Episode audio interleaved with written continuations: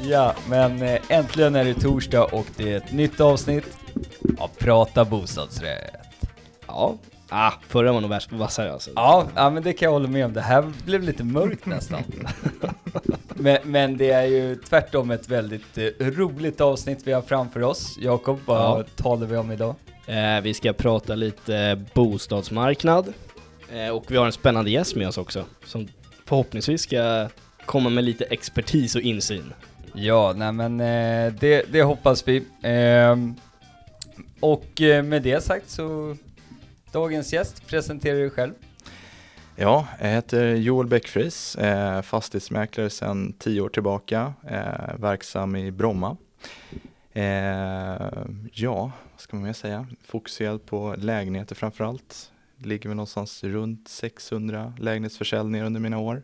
Så har jag väl varit med om ett och annat. Ja, det var väl en korta versionen. Hur länge har du varit mäklare? Ja, tio år. Det är elva, tio. Nu i höst, är det el, nu, hösten elva blev jag mäklare. Men har varit på kontoret då sedan f- sommaren elva. Så mm. att eh, tioårsjubileum i höst. Trevligt. Mm. Får man någon sån här trevlig klocka då från kontoret eller? eh, ja, man kan ju hoppas, men eh, jag räknar inte med dem. Men eh, det är väl bra om... Eh, ja, jag, jag hoppas, men jag, jag tror inte det. Vi får se. Försiktigt optimistiskt. Ja. ja, det är bra. Ja, men jättekul att du är här, Joel. Jag tänker att vi kan ju återkoppla lite till våra två senaste avsnitt. Vi har ju talat om eh, homestyling och sen så har vi även talat om eh, förstagångsköpare. Eh, gett lite tips och eh, tricks där. Så om vi börjar med homestyling. Eh, väldigt intressant att höra från eh, dig som rutinerad mäklare, är det någonting som fungerar? Har vi ett värdelyft i en homestyling eller hur ser du på saken? Jo, men det skulle jag säga. Eh, sen beror det självklart på vad du har för grundnivå på liksom inredning, smak och stilkänsla och möblering. Eh, ibland kommer man in i lägenheter och hem liksom där det är väldigt medvetet och snyggt och det finns inte en eh, gnutta behov av styling. Och sen kan det vara att du kommer hem till folk där det är extremt angeläget och viktigt att du har styling helt enkelt. Och det där är ju vårt jobb att på något sätt lite snyggt smyga in att eh, det kan vara värt att satsa några kronor på det här. Eh, det kommer lyfta, lyfta affären. Eh, men överlag, ja, antingen att du gör det själv eller tar in någon professionell. Eh, det, det tjänar man på i nio fall av tio skulle jag säga. Bra, då har vi fått det bekräftat också. Mm. Fint. Undrar vad man själv ligger på den där skalan. Ja, det är... Du är kategorisk, är, men eh, ensamma unga killar kanske oftare behöver vägledning än andra. Ja. Den grova Poli- div- politiskt uttryck. Ja. Den, ja, den grova divanen, Jakob. Ja, den, den grova divanen. Den får du slänga ut direkt. Och jag kanske ska börja fundera över min Bob Marley-tavla om den ska hänga kvar i köket. Den är trött. I rätt vi... sammanhang så. Ja. Den, den, den, den har ju någonting. Den ja, jag ju, gillar den. Den har lite själ i sig. Jag gillar den, men jag förstår ju varför en homestyling-expert skulle slänga ut den direkt. Ja, ja, ja, exakt. Ja, men bra. Och första gången köper har väl du sett på en del? Mm, absolut. Vad, är, vad skulle dina bästa tips vara för någon som ska köpa en bostadsrätt för första gången? Ja, men det är väl det klassiska att eh, kolla runt eh, och göra en grundlig analys av framförallt vad man är ute efter. Eh, och det tycker jag att ändå många gör. Ja, men prioriterar du att ha ett eget sovrum? Prioriterar du att ha balkong? Eh, vill du renovera lite själv eller kan du eller vill du ha en färdig lösning? Det är ju det, eh, med en område och sen när du liksom vet lite mer ingående vad, vad du är ute efter. Eh, ja, men jag, jag letar här, då försöker jag göra en så bra prisanalys av det så att du känner dig trygg med att buda. Eh, det är väl liksom det stora kring det. Sen är det ju allting det här, göra en grundlig koll av föreningarna och kommande renoveringar och sådana där saker också. Så det är, det är en jättestor fråga. Det är hur mycket som helst. Men att eh, börja successivt med att beta ner till vad, vad du är ute efter. Göra en lista, vad, en priolista. Sen efter det beta ner mer och sen också vad, vad, kan ni, ja, vad, vad man vill köpa och hur mycket man vill betala, vad man kan betala och så vidare. Så att det, det är mycket. Eh, Ja, jag vet inte riktigt var jag ska börja. Men ja, ja. Gör, gör, gå mycket på visningar. Eh, det, det är, är det viktigt att gå på mycket visningar? Får man en känsla av hur det funkar då? Eller? Jo, vad med processer? Få de här sms'en? Hur budar folk? Ja. Eh, vad, är folk vad går folk igång på? Eh, ja, men är det så här, den här lägenheten, den här föreningen med de här låga avgifterna, där är det alltid krig om lägenheterna. Och sen har du grannföreningen som inte alls lika het. Eh, då kanske det är bättre att betala den här femhundra extra i avgift, men du kan få lägenheten för trehundratusen mindre. Eller vad det nu kan vara. Mm. Eh, så att eh, lär känna din marknad. Lär känna mäklare. Eh, och som sagt, landa i vad, vad, vad du är ute efter. Mm, det där är ju intressant. Dels så, man, man gör ju sin analys som du säger och man har sin price range. Men sen kommer ju det där High Chaparrallet. Budgivningen och det bara plingar i telefonen. Mm. Det där vill jag prata lite om också sen. Ja, mm. jag, jag tänker, ska vi gå in på det redan nu när vi ändå är inne på det? Ja, mm. Alltså budpremien. Mm. Har den liksom skjutit i höjden nu eller vad händer? Ja, eh, till viss del. Eh, generellt sett nu under ja, men, den här covidperioden så är det väl så att eh, treor och större objekt eh, och även hus då såklart har ju ryckts upp något enormt prismässigt. Ja, ja. Medan de kanske mindre lägenheterna inte har gjort det. Eh, sen är det, beror det också väldigt mycket på mäklarnas prissättningar. Ligger man kvar i, vet man att marknaden gått upp men ligger kvar i samma utgångspriser, ja då blir det ju per automatik större budgivningar. Men ja, om man pratar liksom i korta perspektivet utan att ha någon exakt statistik framför mig, skulle jag säga att ja, den, den, på det stora hela så skulle jag säga att den har gått upp lite. Sen kan jag väl se segment och annat där det, där det inte alls är det, utan vi pratar om mindre budgivningar, kanske mm. runt fem procent, mm. kanske upp mot tio, men sen självklart finns det ju exempel när det är tjugofem och uppåt eh, som sticker ut. Liksom. Är det, är det ett medvetet val från mäklare att ligga kvar så att säga Eh, på en, en prissättning som kanske inte är aktuell just nu, eller är det en osäkerhet att man inte riktigt vet vad, vad marknaden kommer så att säga, hur marknaden värderar bostaden idag kontra försäljningen som var i januari liksom? Eh, det var en känslig fråga eh, om man just pratar om det här med lockpriser som inte får förekomma. Ja. Eh, så är det väl så att självklart det kan vara ett, eh, ett säkert kort att ligga kvar med en lägre prissättning i, ut eh, mot marknaden, för att man vet att eh, eller man, man, vet, man, vet, man vet att det kommer röra sig uppåt eh, och jag tänker att det kanske är tryggt att börja på en, på en lägre nivå. Eh, vi kan ju se när, och berömmer ju många gånger när kanske man ser andra mäklare att, att de vågar gå ut lite högre, vågar prata om en högre prisnivå. Mm. Men det är nog lätt eh, att falla tillbaka och börja på en lägre nivå för att man vet att där finns det en marknad, där finns det ett intresse. Mm. Eh, det, ja, det, så skulle jag absolut säga att det, det, det kan absolut förekomma. Men den här, om man liksom förändra liksom prisbilden? Är det, det är en seg process på något sätt. Alltså... Nej, och den är också svår för att du har ju förväntansbilden från, från både köparsidan och även säljarsidan. Den, den ändras ju hela tiden och eh, till exempel som vi har haft nu en uppåtgående marknad där egentligen varje försäljning blir bättre och högre än, än den eh, föregående. Eh, och det blir någonstans att säljarnas förväntningar skjuter också i höjden. Till slut kommer det komma till en brytpunkt där det stagnerar eller börjar gå åt andra hållet. Att du inte riktigt har prisrekord den här gången som det var förra veckan och förra, förra veckan och så vidare. Eh, men eh, ja, det, ibland går det väldigt, väldigt fort. Jag var ju med hösten sjutton. Den var ju extrem åt andra hållet. Då ja. Det liksom föll vecka för vecka. Eh, augusti kändes det okej, okay. September sådär, oktober nej nej, och november var det nattsvart. Vad hände på kontoret då? Var det stabläge liksom eller? Nå, till viss del, alltså det blev ju någonstans att eh, det blev ju fortfarande försäljningar, men ja. eh, det var, var inflödet av nya var ju lägre.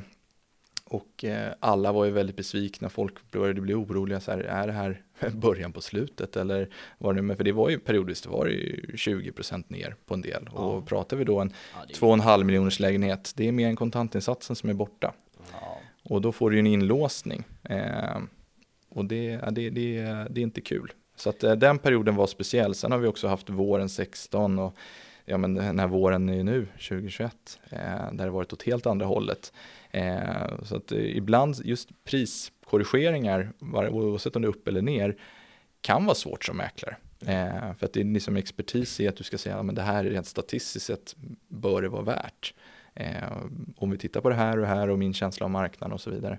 Och sen så går någon grannlägenhet för ett galet pris och sen går nästa för ett galet pris och du får ett ännu galnare pris. Eh, och sen så kan det precis vara åt andra hållet också. Att eh, det, det blir sämre och sämre och sämre.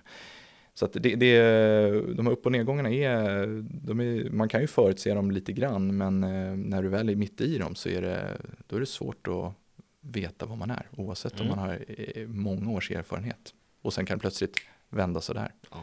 Det, det är det som är fascinerande. Är det? Ja, ja, verkligen. Man är, ju, man är ju rädd att köpa på toppen, så att säga. Mm. Man, man vill ju inte vara den som slår rekord i timing, timing guru. Ja, precis. Ja, det... Jag vet inte, skulle du säga att man riskerar att köpa på toppen om man eh, potentiellt sett skulle slå till på en lägenhet imorgon? Det vet vi först efteråt.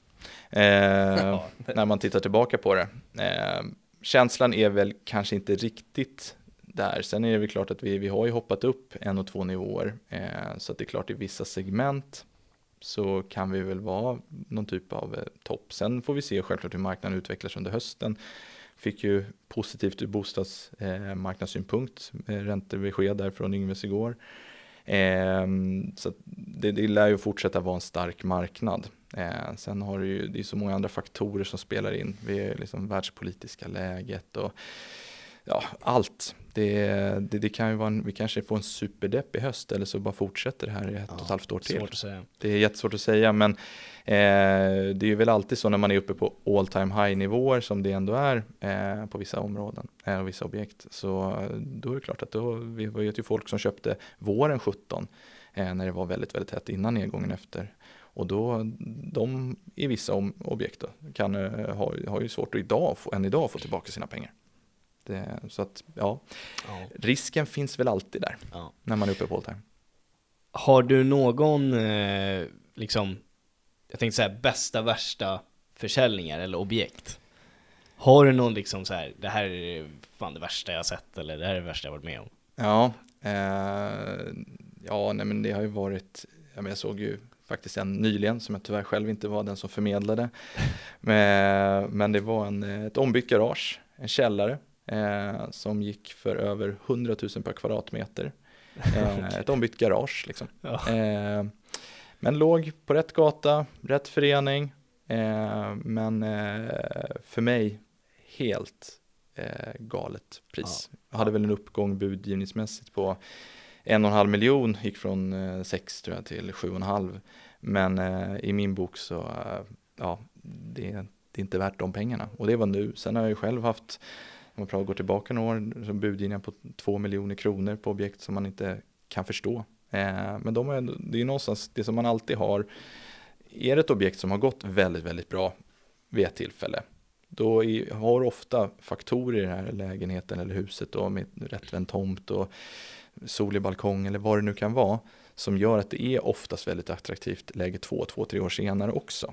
Oavsett hur marknaden utvecklar sig. Så det finns ju alltid de här A-objekten. Mm. De kommer stå sig bra. Så att det är därför man kanske inte heller ska vara jätterädd att det är en tokbudgivning och jag köpte det dyraste, dyraste. Jo, men du kanske har det bästa, bästa. Ja. Eh, så att, eh, men det tycker du inte garaget var? Ja, det ska inte bästa, osam. bästa kanske. kanske men, inte personligen. Men, precis, så, så då det kan...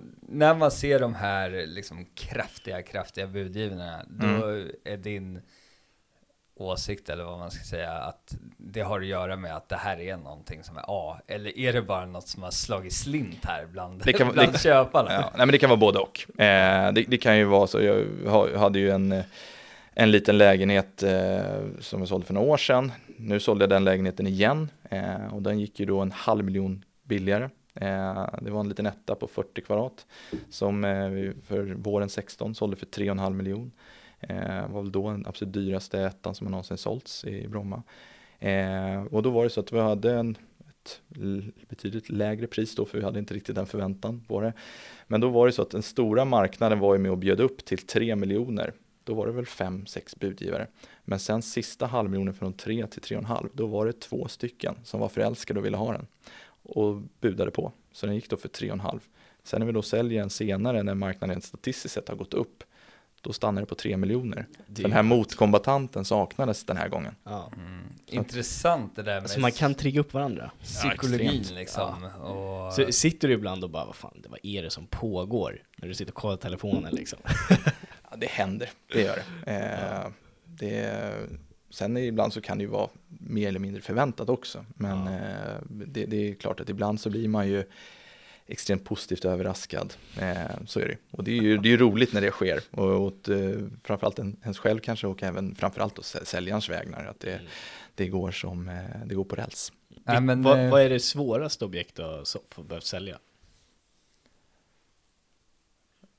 Svåraste? Nej, men det, man säger, det som jag upplever kan vara väldigt varierande idag. Det är ju det här med små föreningar. Eh, och det har ju vi en hel del av i vårt område, eh, Bromma då. Och då har du ju en del föreningar som är nere på tre, inte så många på tre kanske, men fyra, fem, sex enheter. Ja, det är lite. Och där har ju, eh, har ju bankerna blivit väldigt restriktiva till, kring att låna ut. Aha. Framförallt om du ska ha en vanlig, inom situationen, en vanlig belåning eller mer normalt att ligga på femton åttiofem. Eh, de kräver ofta extremt mycket högre insats då. Du kanske är ner på ja, sextio fyrtio eller till och med femtio femtio. Om det är en sån liten mindre ja, förening. Ja, för att de, de ser en osä- osäkerhet i det. Och då kan det vara föreningar som i princip är obelånade, har väldigt goda förutsättningar. Men de ser osäkerheten i och med att den är så extremt liten. Eh, och då har också många banker idag som inte ens bemöds att titta på det. De har krav på tio, åtta, sju enheter för att ens låna ut. Eh, och det gör ju att, och så var det ju inte förr. Om man Nej. går tillbaka till ja, men innan sexton till exempel. Eh, och då har folk köpt med under andra förutsättningar att ah, men här, det här lånar alla banker ut till. Det här är en sund, bra investering.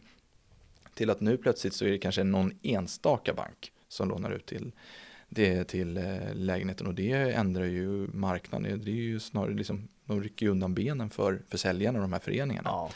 Det måste ju vara de som får ta smällen för det då. Ja, men det, det kan man. Sen, sen så finns det ju undantag såklart. Ja. Men det, där, där tycker jag att det, kan, det har blivit tuffare i de här mindre föreningarna. Och där har också en ojämnare marknad. Det kan klart det kan vara uppe på extremt höga nivåer där också.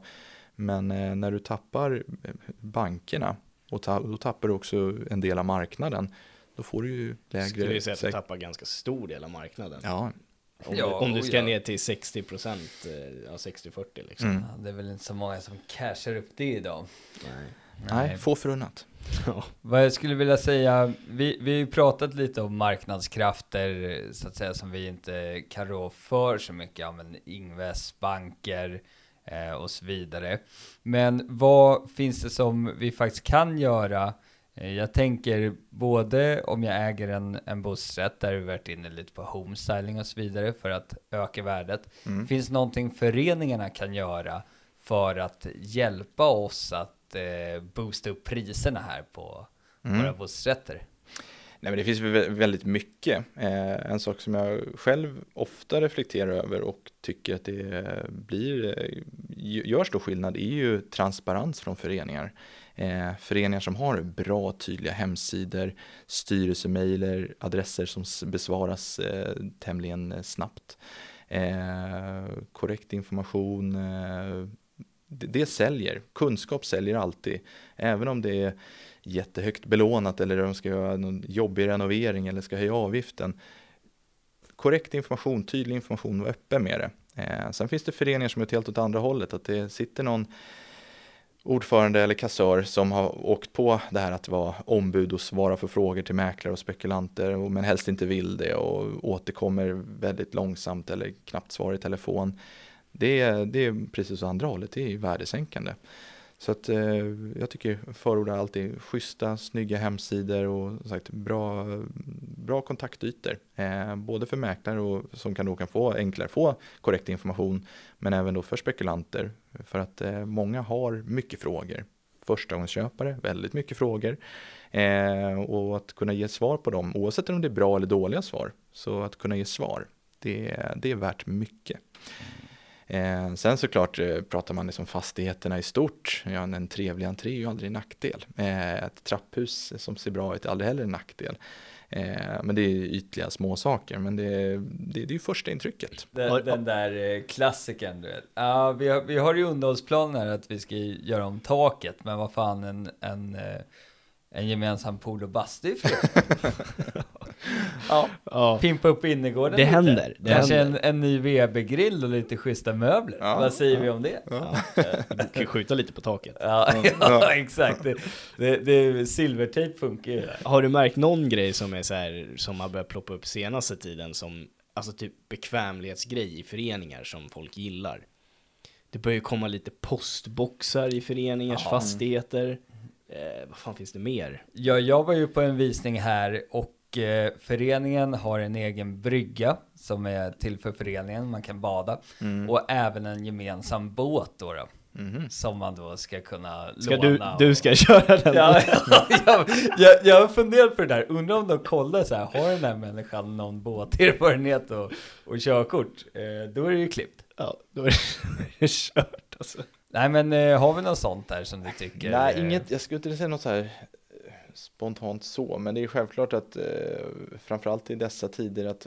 Ja, men gemensamhetsytor är ju alltid trevligt. Eh, men jag skulle inte säga att det är någonting som är dealbreaker så. Men det är klart de här, att kunna prata om bastu, ett litet hobbyrum eller eh, självklart en fräsch tvättstuga, en liten grovtvättstuga. Eh, det, det är klart att det är plus. Eh, uteplatser, festlokal. Övernattningslägenhet är väl, det är väl en sån sak som, men det förstår jag att det, det är inte genomförbart för alla eh, beroende på hur det ser ut, men att ha någon typ av övernattningsrum eller ja, övernattningslägenhet, det är väl det, det jag tycker jag säga, det, det gör ja. väldigt mycket. Det kom högt upp på, i den där i bostadsrättsrapporten ja. också. Vet jag. Och, och det är rätt intressant. Man kan ju som förening ha en övernattningslägenhet och eh, sen så har man den i några år, ser hur, hur det flyger. Och flyger det in så bra i min förening, ja men då kan vi ju faktiskt eh, sälja den. Kan man. Det, det är faktiskt senast igår vi är med om ett case, en förening som behöver pengar eh, och eh, kommer att sälja sin gästlägenhet. Ja, det är ju ingen idé att den står tom liksom. Nej, men i det här fallet så var det ändå lite jidder om det. Ja, men de behövde eh, deg. Men de behöver deg. Till så. Nya spat. Ja, nej, nej, inte till nya spat utan det var axo... viktigare åtgärder. Ja. Så, så jag tyckte det lät som ett klokt beslut. Även om vissa medlemmar kanske motsätter sig. Ja, ni har väl en, en överlattningslägenhet i er förening nu va? Eller? Du, jag vet inte ens. Alltså. Nej. Jag, ju, det säger vi, kanske någonting. Vi kanske har, dags att sälja. Ja, vi har ju en så att säga för, sån här hemsida. Mm. Det, på, på tal om det så är det, det är rätt hett och efterfrågat nu. Bland bostadsrättsföreningarna. Man är trötta på de här standardsidorna man får mm. eh, från kanske bostadsrätterna eller liknande. Mm. Och vill faktiskt ha alltså, bra hemsidor. Mm. Jag får frågan rätt mycket. Kan ni ordna det här? Typ? Ja, det är ju intressant. Så, så det är ju intressant. Men, men jag har ju liksom inte ens inlogg till sidan. Nej. Och det har inte blivit att jag har kontaktat liksom, styrelsen. Kan jag få inlogg? Nej. Så ja, jag lever i mörka där. Ja. Jag tänkte vi ska hoppa tillbaka till det här med gemensamhetsytor mm. och sånt. Det har ju varit ett ganska mycket snack om typ gemensamt gym, mm. eh, gemensamma arbetsytor man kan sitta och jobba och hålla på. Mm. Jag vill syna det där lite. Är det så efterfrågat som det verkligen målas upp och vara? Det blir också typ på vilken typ av förening du bor i. Bor du i liksom ett stort, jättekomplex nyproduktion, alltid toppfräscht? Eller bor du i en, liksom en litet ställe där de pratar om gym, där det är en skivstånd som ligger i liksom en murrig källare? Det, ja, det beror på vad det är för någonting. Ja. Men alltså, alla typer av faciliteter på det sättet är ju, det, det uppskattas ju. Men jag tycker det är väl några saker som självklart, ja, men det här som övernattningslägenhet, kanske någon lokal, hyra, festlokal, mm. eh, gym, eh, låt är alltid bra. Sen är det ju kanske inte alla som synar vad det faktiskt är för typ av gym. Eh, men det, det är väl saker jag kan uppleva att folk uppskattar. Hobbyrum, om man just vill måla om någon stol eller bara ta ner sin cykel och spola av den eller liksom någonting sånt där. Mm. Det, det, det, ja, men det, det är ju stora plus, men hur gradera hur, hur mycket det är värt och sådana saker, det, det, det är svårt. Eh, men jag själv kan se ett värde i och upp vet att många frågar efter, framförallt om man pratar om typ första de köper mindre lägenheter tjugofem till femtio kvadrat. Det är ju så här övernattningslägenheter. Mm. Svärföräldrarna kom på besök eller kompis från studieorten eller vad det nu kan vara, att eh, ha en sån sak, det är ditt värde. Men det är ju självklart av utrymmesskäl funkar ju inte för alla att ha någonting sånt, men det, det är väl den jag upplever jag ger, ja. eh, ger mest. Så. Ja. Utöver tvättstugan då, som är alltså lite standard. Jag måste bara säga, när jag, när jag hör övernattningslägenhet, jag som har jobbat med förvaltning, mm. då tänker jag ju bara på en sak. Vet du vad det är? Kön eller? Nej, vägglöss. Så, alltså standard. Hela tiden vägglöss i gästlägenheten. Jag vet inte varför det var så. Det var helt sjukt, hela tiden. Men när det kommer till andra saker, vi, vi pratar om saker som kanske kan värderas högt av en köpare. Mm. Så hade jag ett intressant samtal med några gentlemän i förra veckan angående energi och miljö mm. i bostadsrättsföreningar, som ändå är en stor fråga nu. Och bostadsrättsföreningar står ju faktiskt för en stor del av vårt fastighetsbestånd och således en stor del av våra, våra växthusgasutsläpp och eh, vår energikonsumtion. Och det finns ett krav på att alla föreningar ska ha energideklarationer. Så lyssna upp nu alla som kanske inte har det. Mm. Dags att skaffa. Eh, säljer det. Finns det några mäklare som säljer att det här är liksom... Här har vi energiklass A. Mm. Här bor du som en miljökung. Här är du Greta liksom om du bor här. Om vi pratar bostadsrätter så upplever jag att det bara kommer mer och mer. Eh, när du köper ditt egna hus eh, och du själv står för all uppvärmning och så vidare. Då, då är det ju redan nu, och väl varit innan också, en jättefaktor vilken energiklass eller energivärde du har på den. Men eh, som, när du köper en bostadsrätt i ett fyrtiotalshus, sextiotalshus, åttiotalshus eller nyproducerat. Då, då, då är det kanske inte en lika stor faktor än, men det börjar bli mer och, bli mer, och mer aktuellt. Vi har ju också haft det här skiftet med eh, klassificeringen, att nu är ju många som gjorde sina energideklarationer tjugohundranio, tjugohundratio eller, och så vidare, eller tidigare. De får, gör, ju sina, gör ju nya nu och nu får de här fina betygen, eh, A, A till G är det väl. Att eh, det har börjat uppmärksammas mer och mer. Eh, Men idag är det väl egentligen bara de här riktigt fina husen, ny, nyproducerade husen som är uppe på A och, och kanske även B-nivåerna. Äldre husen har ju svårt att nå dit. Ja, det, det, för vissa är det ju typ omöjligt. Det, det finns ju en problematik i klassificeringen. Ja. Och eh, den problematiken bygger ju på att, så att säga, E U är inne och petar där. Eh, och vi är ju inte alls samma förutsättningar i vårat fastighetsbestånd som man kanske har i Portugal eller mm. liknande. Så det är ett problem, och, och där önskar jag personligen en bättre klassificering. Kanske grönt, gult, rött hus mm. eller liknande. Tre, treskalig. Treskalig, och liksom känslan av att bo i ett grönt hus ska ju vara nice. Ja. Men sen jag vet, jag vet inte om jag skriver på det. Nej, okej, okay, mm. men du behöver inte göra det. Nej. Det är det som är så jäkla fint. Ja. Men... Å andra sidan också så tycker jag att alla köpare av en bostadsrätt och alla som på något sätt är engagerade i styrelsen i föreningen ska inse det, att, så att säga, energiförbrukningen och eh, energiklassen på fastigheten påverkar den enskilde medlemmens plånbok. Mm, mm, absolut. Eh, så tänker jag högre driftkostnader och sånt. Ja, men eller? Precis. Alltså, energi, energi är ofta... typ den andra största kostnaden efter eh, finansiella kostnader. För ja, en så är det. Mm. Ja, men det ska man göra med i kalkylen. Alltså, absolut. Mm. Det, det påverkar ju föreningens ekonomi. Och, och, och det är å andra sidan en, en värdeökning eller minskning på en bostad egentligen.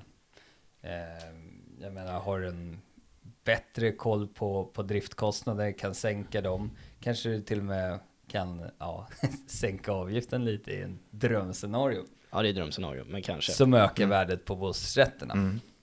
Men, men jag måste fråga, eh, har du varit med om många twister vid köp och sälj? Ja, det är intressant. Kul, kul fråga, Jakob. Ja, eh, inte speciellt många faktiskt. Eh, och eh, det är jag tacksam för. Eh, men det brukar... Sen är det också... Eh, om vi pratar twist i form av att någon eh, inte är nöjd med städningen, till om att det är någon som ska stämma eh, någon. Det är, där har du ett visst hopp. Ja. Eh, städning, som är kanske det vanligaste. Brukar, det, folk, brukar folk anmärka på det? Eller? Ja, alltså, det är oftast, eh, jag brukar alltid prata igenom det lugnt och sansat vid kontraktskrivningen. Ja. Lägger faktiskt ganska mycket tid på att gå igenom det, just för att minimera... Kontraproduktivt. Men, ja. men Nästan, eh, finns det någon som någonsin är nöjd med flyttstädet? Jag vet inte. Det, det måste ju vara alltså, den mest otacksamma känslan att leverera flyttställ. Det, det är aldrig någon som är nöjd. Nej, det kanske, inte, det kanske är så. Eh, jag tror många resonerar så att ja, vad tusen, ja, men vi löser det själva. Ja, och inte gör någon grej av det. Så ska man inte resonera när det Nej, men det är, sen är det, upplever jag det är tämligen vanligt att folk inte är nöjda med städningen. Och eh, så ringer de till mig bara för att säga det. Eh, nej, vi var inte nöjda med städningen. Okej, vill ni att jag tar upp det här med säljaren eller sälja städföretag eller vill ni själva göra det eller så? Nej, nej, nej. Vi, vi vill bara att bara, påpeka. bara påpeka det. det, det vi, vi vill bara van... att du ska ha en dålig start på dagen. Ja. Ty, typiskt svenskt klagomål liksom. Eh, och det förekommer ju tyvärr tämligen ofta. Eh, ingen exakt statistik på det, men det kan nog vara vid fjärde, femte försäljning. Så är det någonting. Mm. Trots att det varit städfirma inblandat eller att folk har gjort det bästa de kan av det. Men det är, det är som sagt, det är inte, folk är aldrig nöjda med en städning kanske. Nej, nej. Eh, sen om man pratar liksom re- reella twister och sådana saker, ja, så är det faktiskt väldigt, väldigt få. Eh, det är under, det är under fem under de åren jag har jobbat. Mm. Eh, men det har varit eh, dolda fel som har framkommit. Eh, golvvärmesproblematik. Oh, eh. den, den känner man ju igen. Golv, mm. Golvvärmen, ja, golvvärmen. Herregud, vilket jävla knas. Jidder det blir så fort den lägger av alltså. Mm. Ja, men i det här fallet var det ju så att vi hade visat, hon har, det var en kvinna som hade haft lägenheten uthyrd och hade väl inte stenkoll på lägenheten. Men då hade vi en frågelista, gick igenom, så här, funkar allting? Ja, ja, ja. Golvvärmen funkar den? Ja, den funkar. Sen visade det sig att inte golvvärmen fungerade. Ja. Eh, och då blev det ju det, ja, skadeståndskrav och så vidare. Vet faktiskt inte hur det löste sig. Eh, men eh, jag vet att det var, var jurister inblandade, ja, och fram och tillbaka. Men, men just när man har sagt att något ska fungera och sen gör inte det. Nej. Det är väl då det kör ihop sig lite kanske. För ja, ja, ja, men absolut. Ja. Eh, och det är väl så här, man ska väl då som säljare inte göra en utfästelse och säga något man inte vet något om. Nej. Eh, det, så är det ju. Men i det här fallet hade hon ju faktiskt gjort det. Ja. Eh, och sen har jag väl haft någon gång med, det var ett svartmögel och krävs göra någon badrumsrenovering och så vidare. Mm. Men eh, förvånansvärt lite, mm, ska jag säga. Eh, sen är det så att generellt sett med lägenheter så är det väl kanske lite mindre. Eh, och sen kanske lite mer eller mindre i olika typer av hus och områden. Eh, när vi pratar fastigheter och villor så är det ju det, det, det finns så många som... fler saker som kan vara fel. Ja, jag skulle precis säga det. Det känns som potentialen för dolda fel i en villa är ju mycket högre, mm, än, ja, i en bostadsrätt. Och också mycket kostsammare. Ja. Mm. Eh, jag har ett litet, eh, en liten blänker där kring dolda fel. Det finns ett företag som har tagit fram en försäkring kring det. Eh, som, ja, man kan tjacka innan då man tjackar bostaden. Eh, jag tror att eh, den inte är så saftig. Men den täcker då dolda fel. Ja, vi är inte sponsrade så vi får, de, folk får googla upp det där. Ja, men som, som köpare då, eller? Ja, precis. Mm. Eh, Proinnova heter företaget. Mm. Slängde ut det där, mm, och hoppas på en spons i efterhand. Ja, mm. uh, det är bra. Spoken like a true salesman.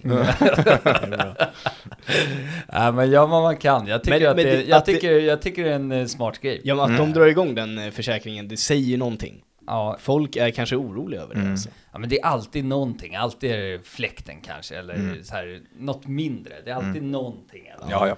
Och kostar försäkringen då bara tusen spänn. Då är det rätt värt. Mm. Då, om det bara är fläkten. Vad, vad kan man säga som ska vi säga, köpare? Om man köper en lägenhet. Vad, vad, är, liksom, vad är ett dolt fel? Ett dolt fel, om man vill prata lägenhet, är ju ett fel du inte ska kunna upptäckt på en visning helt enkelt. Det är en okulär besiktning, alltså en, en, en koll av det. Är det så att det är, finns inte fog att misstänka att det ska vara svartmögel i väggen, då liksom du behöver, ska inte behöva göra en håltagning och, och kolla det. Eh, samma sak med el kan ju också vara svårt att kontrollera. Eh, till exempel något som jag upplevt har varit eh, period nu, eh, inte period nu men tidigare kanske, att folk har bytt ut till jordade eluttag när det har varit oljordat. Ja. Det är ju ett klassiskt dolt fel. Eh, man säljer in att det är jordat, men det är inte det. Eh, det har jag väl hört andra varit med om. Att eh, det har blivit eh, ja, skadeståndskrav och ersättning och sådana saker. Det är inte säljaren kan säga liksom, vadå, du testade ju inte strömbrytaren. Nej, du ska inte... säga för mycket där, nej, exakt vad nej. som gäller. Men jag har för mig att just elen är du inte skyldig att besiktiga på det sättet. Nej, okay. eh, men det, det du kan se, så att du kan inte komma om, om någon list eller något jack i golvet om det är någonting du borde kunna se. Det går inte liksom. Nej, nej. Det, det, det, det, det, det är ju öppet och synligt helt enkelt. Så att du ska ju göra. Sen, sen kan jag tycka att vissa saker är ju väldigt långtgående. Men du ska ju egentligen testa låset. Eh, har en säljare ingen information eller inte säger någonting om det och ena låset av två inte fungerar, det är också en sak du egentligen ska undersöka. Det, det där är intressant. Hur många gör det? Exakt, och det, jag tror de flesta man ser på visningar valsar ju bara in eh, lite så här blygsamt, kikar runt och bara har några frågor och så drar de. Mm. Ja, det är ju inte jättemånga som gör en grundlig kontroll på plats. Tror jag inte. Det, kanske du är bättre insatt i, du, du är ju på visningar. Nej men, nej, nej, men så är det ju och eh, får ju ofta en del frågor vad som gäller och eh, vi ska ju uppmana alltid att eh, kontrollera lägenheten. Ibland vill ju folk lägga bud utan att ha varit där och det försöker vi alla mån styra bort och kom och kolla först innan du lägger ett bud. Så att, dels för att du ska veta att det är, ett seri- att det är en seriös aktör men eh, även att eh, de ska veta vad de köper. Även om man varit inne i en liknande lägenhet. Det är alltid något som särskiljer sig. Men eh. jag tänker, en mäklare ska ju representera både köparen och säljaren. Mm. Det här är väl ganska unikt för Sverige. Ja. För då, om det då är något dolt fel eller så. Mm. Och säljaren inte berättar det för mäklaren. Mm. Då kan ju inte mäklaren göra något egentligen. Nej, om de inte själva har sett det. För vi har ju också en upplysningsplikt. Ja. Eh, men är det någonting som säljaren inte sagt till mig men jag ser, ja. Då tar jag upp det. Ja. Eh, men är det någonting som varken jag eller säljaren eh, säger eller noterar, ja, då kan det ju vara svårt. Men brister som är då, som inte kanske räknas som dolda fel men som ändå finns där. Mm. Som behöver, alltså upplyser, man, upplyser mm. man om det eller så här, nej det här får liksom... Nej, men jag, det händer ju ibland till exempel att eh, det, är, det är en lägenhet och så är det ett jack i golvet. Och då säger jag ofta så här, lägg inte mattan så att det täcker det medvetet. Nej. Lägg det lite så att det är synligt. Ja. Eh, för att liksom hjälpa på traven. Sen är det inte alltid kanske att man pushar för att titta in det där jacket. Nej. Eh, det... Utan det, det blir någonstans att man, man, man ska måste, se, se ja. själv. Men du ska kolla och kontrollera noggrant. Alltså gå och syna saker. Sen är det också att kanske också i själva köpet i stort ha marginal. Tänk att det är, det är en ommålning som krävs. Säg inte att man ska behöva prompt lägga nya golv. Men ha lite utrymme för sådana där saker. Om du inte gör den här själv, självmant, den här ordentliga kollen så du verk, verkligen, verkligen vet vad du ska förvänta dig. Utan ha en liten, och det kanske inte man har idag när man maxar allt vad man kan. Nej. Men ha lite utrymme och någonstans, det, det är ingen ny, ny lägenhet. Någon har bott i den innan om du inte köper just nyproduktion. Eh, det kommer alltid vara saker. Mm. Det, det går inte att komma ifrån. Så att ha det lite i bakhuvudet men kolla så mycket man bara kan. Och det vi inte alltid, oftast försöker vi erbjuda det, men att eh, efter man kanske då har, gillar inte det uttrycket, men vunnit en budgivning eller gjort klart med att man ska köpa. Eh, kom, åk och kolla på lägenheten en, en sista vända om man känner att man behöver eller vill det. Mm. Eh, be om det. Eh, jag vet att många... Kanske mäklare, kanske säljare pushar för att det ska skrivas kontrakt en halvtimme efter ja. att budgivningen är klar. Men om, om man känner att det finns eh, tveksamheter eller att man vill ta sig en sista titt, eh, be att göra det. Det går oftast att lösa och det kan jag tycka att eh, mäklare bör pusha lite ytterligare. Det är ett bra tips, ett skitbra tips tror jag. Man kan ju, man kan ju ta med kontraktet till bostaden. Skriva lägenheten, ja. Det händer. Det... Alltså man, man sätter sig där. Ja, precis. Kan man kolla på plats. Jag eh, tänker, vi avslutar med en fråga här. Mm. Bindande budgivning, eller alltså som det har varit lite prat om. Mm. Vad säger du om det? Bra eller dåligt? Ja. Eh, ja, det är en svår fråga. På ett sätt bra. Ja. Det skulle ju som göra att det inte finns några tveksamheter överhuvudtaget från någon part. Samtidigt så blir det också en annan marknad, för då kan du, kan, kan du ju bara vara involverad i ett, en process samtidigt. Sen är det så att det kanske inte är så optimalt att du bjuder på tretton objekt samtidigt, men om du säger att du är med i två slingor och kanske bjuder något bud där och sen något bud på en annan lägenhet, då blir det ju att du bara får fokusera på ett specifikt objekt. Det skulle också bli mer omständigt, det skulle vara trögare att det kommer igång såklart också, men det skulle vara mer seriöst. Det skulle nog inte bli samma typ av budgivningar, vi kanske skulle ha mer raka prissättningar. Man har det här, är det säljs för, som lagstiftarna tänkt att det ska vara. Eh, och eh, jag kan se många fördelar med det, eh, men det skulle förändra väldigt mycket hur det ser ut idag, och det skulle vara en omställning som jag tror skulle vara lite, eh, det är framförallt kanske för mäklarna, men eh, även för marknaden i stort. Mm. Man skulle verkligen behöva utbilda folk hur det fungerar, eh, så det är inget man bara kan sätta på med en gång, men ja, jag är lite kluven. Jag ser ja. både för- och nackdelar med det. Men jag tycker ändå att jag, de här nya som börjar komma nu med bank-I D och såna här saker, mm. det, det kan jag se fördelar med. Det är intressant. Det borde, alltså det, det, precis, det är en intressant fråga, för det kan ju förändra väldigt mycket. Mm. Alltså att, att alla bin, blir bindande via typ bank-I D liksom. Mm. Jag tror det skulle förändra landskapet. Alltså för ja, ja, ja, ja. Eller åtminstone, åtminstone att man vet med säkerhet vem det är som budar. Det också. Med ett bank-I D, mm. alltså bara det. Mm. Tycker jag. Är det problematiskt förresten? I, i, så här, i vilken ut, omfattning? Alltså att det folk budar som kanske är tveksamma personer bakom budet liksom. Nu har jag ju bara varit verksam i, i princip i ett område. Jag har jobbat ja. lite i Danderyd, men annars är det ju bara i Bromma. Och där har det aldrig varit några som helst problem. Eh, men jag kan tänka mig att det kanske i andra områden, eh, både högt och lågt, eh, ja. kan, kan vara på annat sätt. Eh, det kan, kan inte riktigt uttala mig om, men personliga erfarenheten så är det väldigt sällan det har varit några tveksamheter kring, kring budgivningar. Det är ibland så folk drar tillbaka sina bud och ska korrigera, och det är liksom budgivningar rasar för sen gå upp igen och så vidare. Mm. Det, det, det händer ju och förekommer. Mm. Och det är klart att då blir, kan det bli en ytterligare osäkerhetsfaktor som det är nu. Eh, och då kanske det skulle bli underlättare och bli lite tryggare just med eh, bank-I D-bud eller, eller liknande. Eh, så det, det, det tror jag inte är någon nackdel.